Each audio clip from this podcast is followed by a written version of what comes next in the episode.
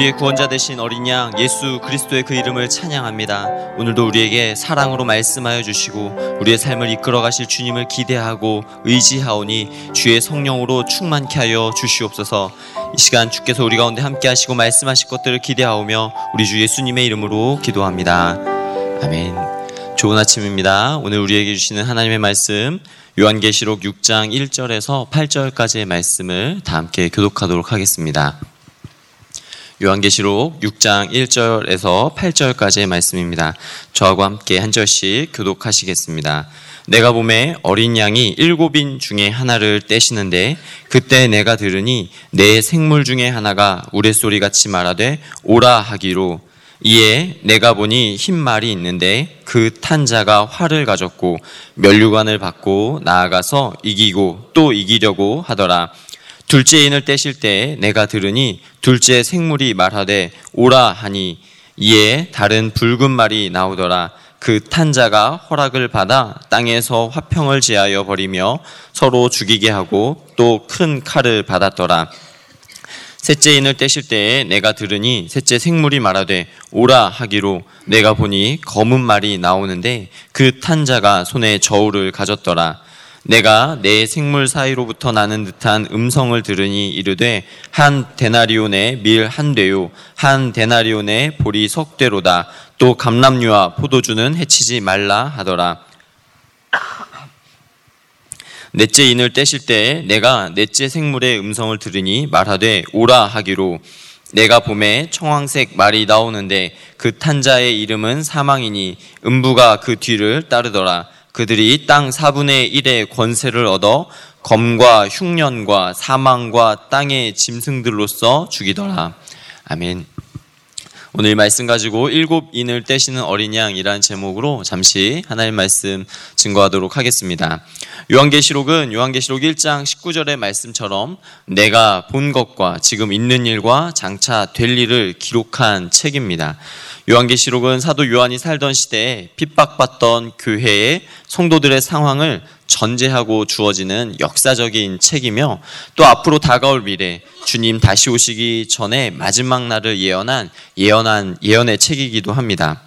그래서 1장은 재림하실 왕 예수 그리스도에 대한 예고편 같은 환상을 우리에게 보여 주었고요. 2장과 3장의 말씀은 요한계시록이 기록될 당시 지상에 있던 교회들에게 보내는 구체적인 목회 서신이자 회람 서신이었습니다. 그리고 이제 4장부터 21장까지는 장차 될 일, 그 종말에 관한 말씀들이 우리에게 주어집니다. 특히 오늘부터 다루게 될 이 6장부터의 말씀을 보면요. 예수님이 다시 오시기 직전에 이 땅에서 이루어질 하나님의 심판에 관한 내용들이 다루어지고 있는 것을 보게 됩니다. 그래서 그랬는지 요한계시록 4장과 5장의 말씀은 다가올 무시무시한 시련과 이 심판에서 어떻게 이겨낼 수 있는지 그 이겨낼 수 있는 힘을 갖도록 예방주사를 놓아 주었습니다. 그것은 다름 아닌 바로 예배입니다. 복잡하고 무거운 현실을 이겨낼 수 있는 힘은 오직 예배, 영광스러운 예배에 있다라고 하는 것을 요한계시록 4장과 5장이 우리에게 말씀해주고 도전해 주었던 것입니다. 오늘 우리에게도 하늘의 영광이 가득한 예배를 통하여서 이 세상이 우리에게 심어주려고 하는 좌절과 절망을 지워버리고 산 소망이 되신 예수님만을 붙잡는 은혜가 있기를 주님의 이름으로 간절히 축원합니다. 이제 두루마리에 담긴 마지막 심판의 징조들과 사건들을 살펴보아야 하는데요. 어, 이 구체적인 본문의 말씀을 살펴보기 전에 우리가 먼저 알아야 할 내용들이 있습니다. 첫 번째로 이 미래의 심판에 대한 구성입니다.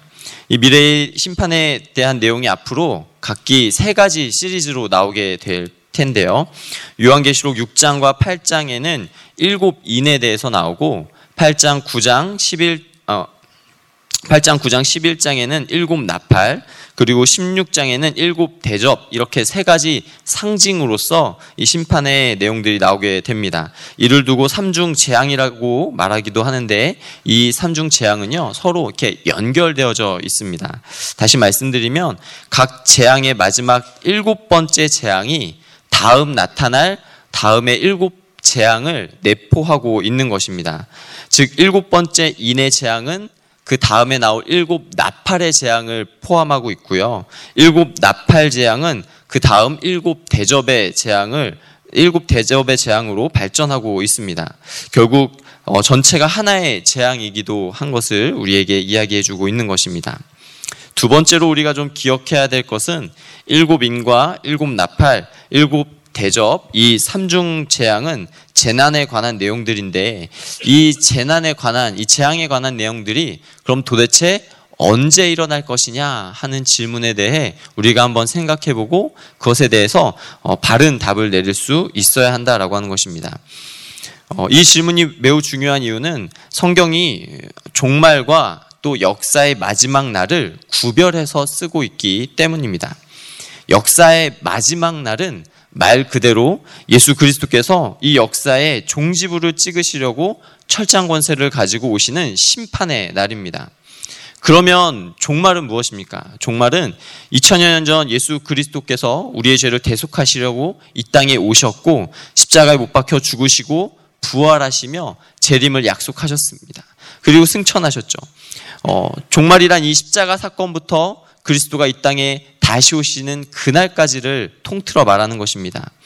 따라서 우리는 어, 마지막 때를 가리키는 종말과 예수 그리스도께서 역사의 종지부를 찍기 위해서 이 땅에 마지막으로 오시는 날, 심판의 날을 구별하여서 생각하고 정리할 필요가 있다라고 하는 것입니다. 예를 들면 이제 곧 살펴볼 첫째인을 어, 뗄때 나온 적 그리스도는 언제 출현하는 존재입니까? 마지막 심판의 날에 존재하는 존재입니까? 그렇지 않습니다. 어제도 오늘도 내일도 있을 존재인 것입니다. 둘째인에 관해서도 마찬가지입니다. 둘째인을 뗐을 때 나오는 일도 장래의 일만이 아니라 오늘 우리 교회 안에서 오늘 우리가 살아가는 삶의 현장 안에서 피할 수 없이 일어나고 있는 그런 현상들, 현실적인 문제들이다라고 하는 것입니다. 따라서 여기에서 나오는 여러 가지 재앙들은 어떤 특 정한 시기에 집중적으로 쏟아지는 재앙이, 재앙이 아니라 종말의 때, 전 역사에 걸쳐서 임할 재앙이라고 하는 것을 우리가 알고 있어야 하는 것입니다. 우리는 이러한 하나님의 진노와 재앙이 이미 시작되었음을 알고 있습니다.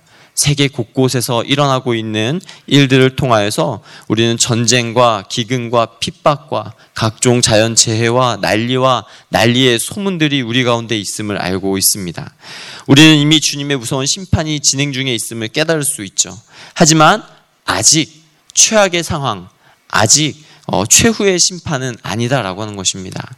우리는 이미와 아직 사이에 있다라고 하는 이 중요한 명제를 잘 깨달아야 합니다. 이미 예수 그리스도께서 우리 가운데 오심으로써 하나님의 나라가 임하였습니다. 그러나 아직 하나님의 나라는 완성되지 않았습니다. 하나님의 심판이 우리 가운데 이미 임하였습니다. 그러나 아직 최후의 심판, 마지막 심판은 아니다라고 하는 것입니다. 우리는 이 긴장 관계 속에서 하나님이 우리에게 주시는 말씀과 그 말씀의 도전을 받아 깨닫는 은혜가 있기를 주님의 이름으로 간절히 소망합니다. 세 번째로는 이 심판은 하나님의 주권 속에 있다라고 하는 사실입니다. 1절에 어린 양이 일곱 인을 떼면서 재앙이 시작되죠. 이는 이 재앙들이 어린 양 대신 예수 그리스도를 통해 하나님의 계획 안에서 집행되는 사건임을 말해줍니다. 우리는 어제 요한계시록 5장 7절에 기록된 말씀, 그 어린 양이 나와서 보좌에 앉으신 이의 오른손에서 두루마리를 취하시니라 라고 하는 이 말씀을 어, 듣고 알고 있습니다.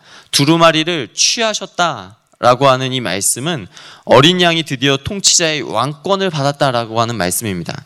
쉽게 말하면 어, 저의 형님이 대통령이 된 것입니다. 저에겐 형이 없습니다. 오해하지 마십시오. 어, 나의 형이 대통령이 되었다면 얼마나 막강한 이제 권세와 권력에 대해서 기대하겠습니까? 통치자의 왕권을 받은 그 어린 양 대신 예수 그리스도, 우리의 왕 대신 그 예수 그리스도께서 이제 그 모든 통치권을 가지게 되셨다라고 하는 것입니다. 그 어린 양의 주권과 통체, 통제 하에서 심판이 이루어질 것입니다. 우리 요한복음 5장 22절의 말씀을 한번 다 같이 읽어보겠습니다. 시작. 아버지께서 아무도 심판하지 아니하시고 심판을 다 아들에게 맡기셨으니 심판은 어린 양 대신 예수 그리스도께 달려 있습니다. 그래서 예수님께서 보여주시는 이 종말론의 핵심은 심판입니다. 보통 심판이라고 하면 너는 틀렸고 이건 틀렸고 이건 맞았어라고 시시비비를 가리는 것으로 생각합니다. 그러나 계시록에 나오는 심판이라는 단어 크리노는요. 하나님의 공의 실현과 온전한 통치가 실행되는 상태를 가리킵니다. 우리 개인에게 관계된 어떤 복수에 관해서 어, 하나님의 심판이 임하는 것이 아니라는 말입니다. 하나님의 공의가 실현되고 하나님의 통치가 이루어지는 것, 그것이 바로 온전한 심판인 것입니다. 내 개인적인 원수를 갚아달라고 하는 하소연이 아니라 하늘의 뜻이 이 땅에서 이루어지기를 호소하는 것, 그것이 바로 하나님의 심판인 것입니다. 사도 바울이 두 번째로 로마 지하 감옥에 갇혔을 때 쇠고랑을 차고 네로의 판결에 의한 형 집행을 기다리고 있었습니다. 근데 그때 그는 그의 영적인 아들 디모데에게 이런 멋진 고백을 남깁니다. 우리 디모데후서 4장 8절의 말씀 다 같이 읽어보겠습니다. 시작. 이제 후로는 나를 위하여 의의 면류관이 예비되었으므로 주 곧 의로우신 재판장이 그날에 내게 주실 것이며 내게만 아니라 주의 나타나심을 사모하는 모든 자에게도니라. 당시 네로는 사람이 아니라 신이었습니다. 그의 법정은 곧 신의 법정이었죠. 세상에 어떤 권력도 어떤 권위도 바울에게 내려진 이 사형 언도를 바꾸지 못했습니다. 그러나 그 순간 바울은 담대하게 이렇게 말합니다. 의로우신 재판장, 그분께서 나에게 승리의 관, 의의 면류관을 주실 것입니다. 로마의 권력자들과 네로 황제가 나를 붙잡아 사형을 집행하고 내 목숨을 빼앗아 갈 수 있을지는 몰라도 두고 보십시오. 이 판결이 최종 판결은 아닙니다. 이 심판이 최종 심판은 아닌 것입니다. 내게는 하나님의 심판이 남아 있습니다. 바울은 이 최종적인 하나님의 심판을 믿음의 눈으로 바라보고 있었던 것입니다. 왜냐하면 이 마지막 심판은 하나님의 주권 속에 있는 것이고 통치자의 왕권을 받은 어린 양의 주권과 통제하에서 진정한 심판이 이루어질 것을 알고 있었고 믿고 있었기 때문입니다.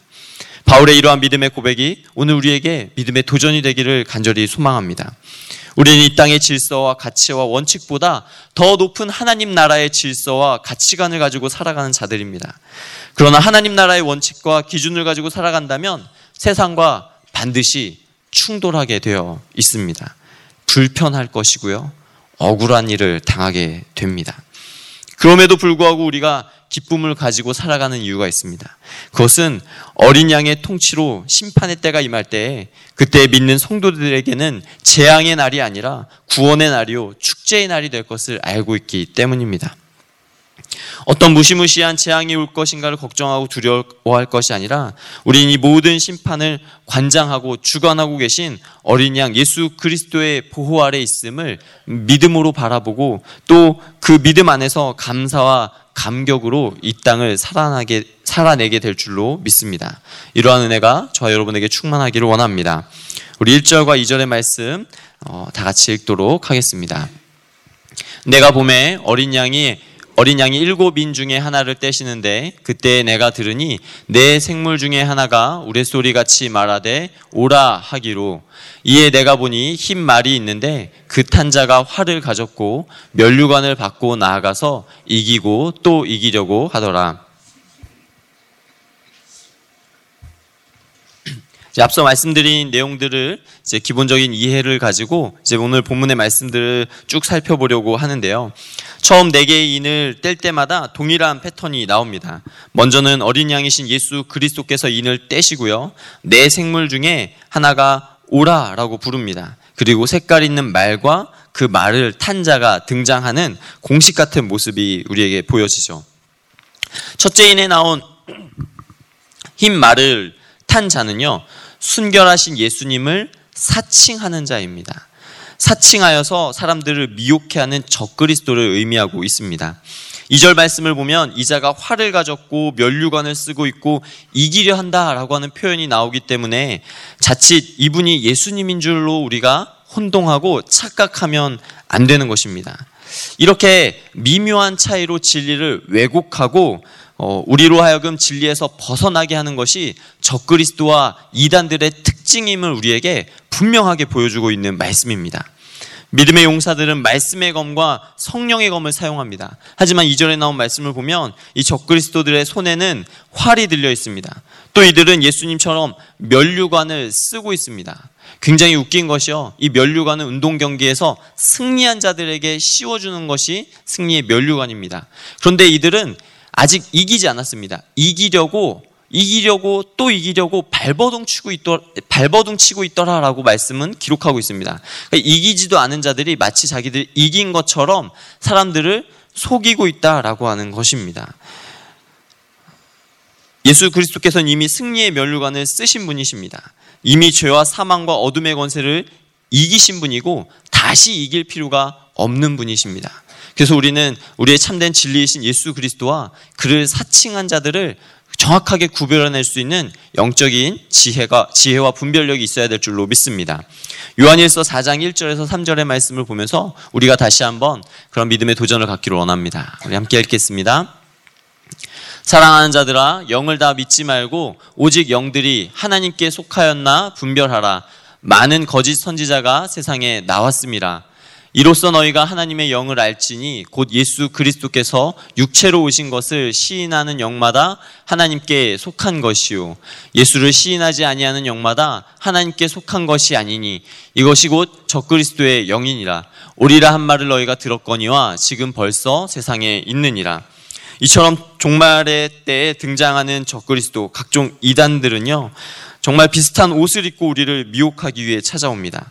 같은 성경을 들고 찾아오기 때문에 처음에는 분별하기가 쉽지 않을 것입니다. 하지만 결국엔 이들은 어, 진리를 헷갈리도록 만들어서 진리에서 떠나게 만듭니다. 또한 이러한 어둠의 권세를 확장시키기 위해서 엄청난 열정을 쏟아붓는 자들입니다. 이 첫 번째 인을 떼고 이 이 첫 번째 인을 뗀 후에 나오는 이 재앙이 우리에게 주는 큰 도전이 있는데요. 그 다름 아닌 그 도전은 이 말세에 나타나는 가장 큰 재난은 정치나 경제가 아니라 진리임을 우리에게 말씀해 주고 있는 것입니다. 최종적으로는 진리의 전쟁인 것입니다. 성경을 믿는다고 말하는 사람들이 교회 안에 들어와서 그리스도인들에 대한 적개심을 높입니다. 서로 분열하게 만들고 싸우게 만들고 서로 불신하게 만드는 것입니다. 그러면서 내가 조금 더 온전한 진리를 소개시켜 줄게 하면서 그런 아주 얕은 수를 깨내어서 교회를 분열시키고 거짓된 진리의 사람들을 매이게 합니다. 따라서 우리는 우리를 이렇게 유혹하는 유사 복음에 주의해야 할 것입니다. 이럴 때일수록 우리의 삶을 더욱 심플하게 정리하여서 참된 진리에 헌신하는 참된 진리를 온전히 붙들고 그 진리만을 의지하는 삶을 살아가야 되는 저희들의 삶이 되어야 될 줄로 믿습니다. 이러한 단순한 믿음의 진리를 더욱 견고하게 붙드는 삶이 되시기를 주님의 이름으로 간절히 축원합니다. 우리 3절과 4절의 말씀 이어서 읽도록 하겠습니다. 둘째 인을 떼실 때 내가 들으니 둘째 생물이 말하되 오라 하니 이에 다른 붉은 말이 나오더라. 그 탄자가 허락을 받아 땅에서 화평을 제하여 버리며 서로 죽이게 하고 또 큰 칼을 받았더라. 둘째 인에 나오는 붉은 말을 탄 기수는요, 땅에서 평화를 제해버리고 서로 죽이도록 큰 칼을 받습니다. 평화가 없어진 세상에서 사람들이 서로 죽고 죽이는 일을 반복하게 하는 것입니다. 극단적인 분쟁이라고 할 수 있죠. 사탄은 인류 역사 안에서 이 분쟁이라고 하는 전략을 즐겨 사용합니다. 나라와 나라 사이의 분쟁을 일으킵니다. 같은 한 핏줄을 나눈 같은 민족끼리 싸우고 나뉘어지게 만듭니다. 세대와 세대 간의 갈등과 지역과 이념, 이념의 갈등, 이것들을 넘어서서 교회 안에서까지 이 갈등과 분열의 영이 들어오게 하는 것입니다. 교회 안에서 가장 중요한 가치는 진리 안에서 화평하는 것입니다. 성숙한 신앙인 성숙한 교회는 화평을 지키는 교회인 줄로 믿습니다. 붉은 말탄자의 난동이 있다 할지라도 화평케 하시는 왕 예수 그리스도로 말미암아 참된 평화를 살아내는 우리 믿음의 성도들이 되어야 될 줄로 믿습니다. 우리 5절과 6절의 말씀 이어서 읽겠습니다. 셋째 인을 떼실 때 내가 들으니 셋째 생물이 말하되 오라 하기로 내가 보니 검은 말이 나오는데 그 탄자가 손에 저울을 가졌더라. 내가 내 생물 사이로부터 나는 듯한 음성을 들으니 이르되 한 데나리온의 밀 한 대요 한 데나리온의 보리 석 대로다 또 감남류와 포도주는 해치지 말라 하더라 셋째인에 등장하는 검은 말은 전쟁으로 인한 기근과 빈곤을 상징합니다. 당시 경제 활동에 주로 사용된 저울을 이용하여 밀과 보리에 돼지를 했음을 보여줍니다. 그리고 한 데나리오는 당시 노동자의 최저 임금입니다. 노동자의 하루 어, 하루치 최저 임금입니다.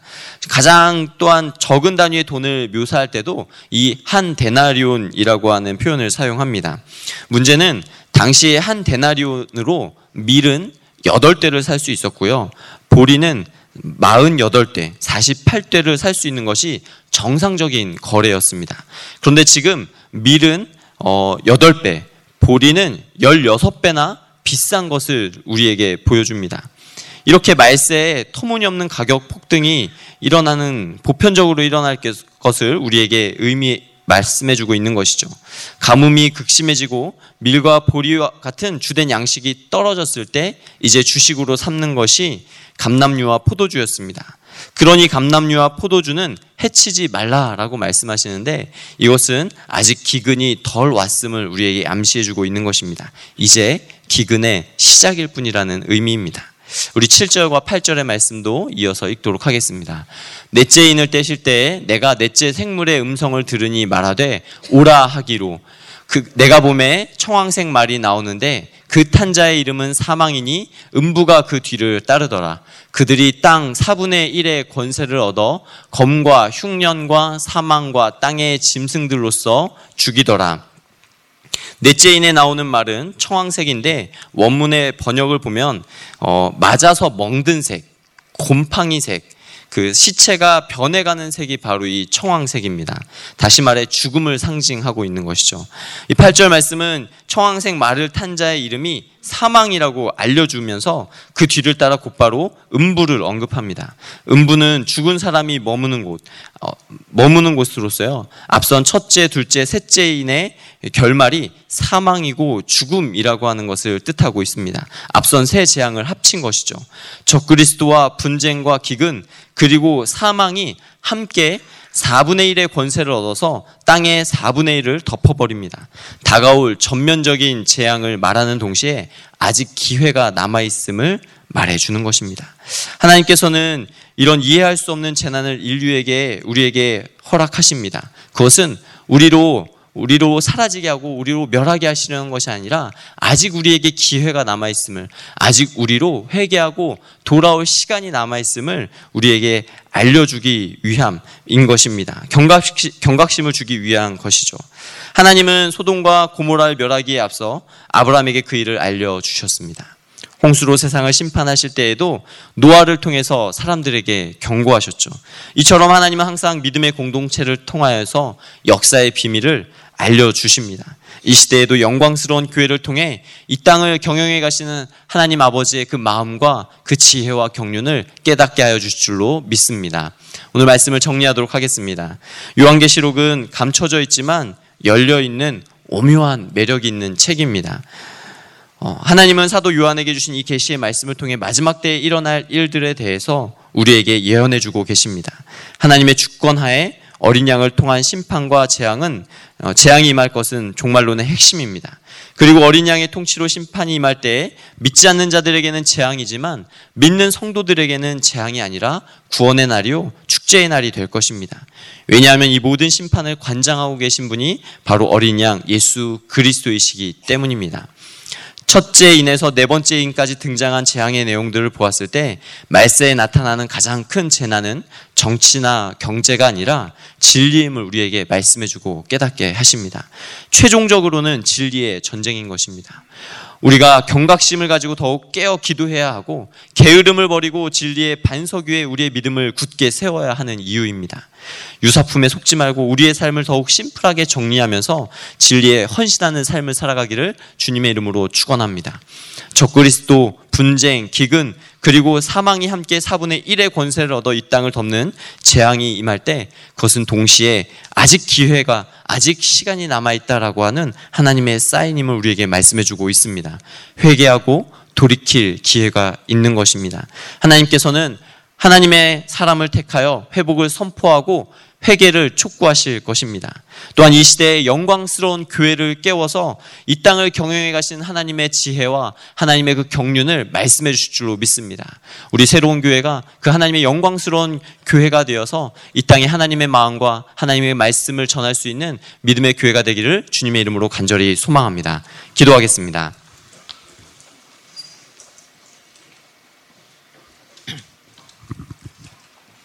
사랑의 하나님, 이 땅을 다스리시고 통치하시는 하나님의 경륜과 마음을 우리로 배우게 하시고 깨닫게 하시는 그 주님의 은혜에 감사와 찬양을 올려드립니다.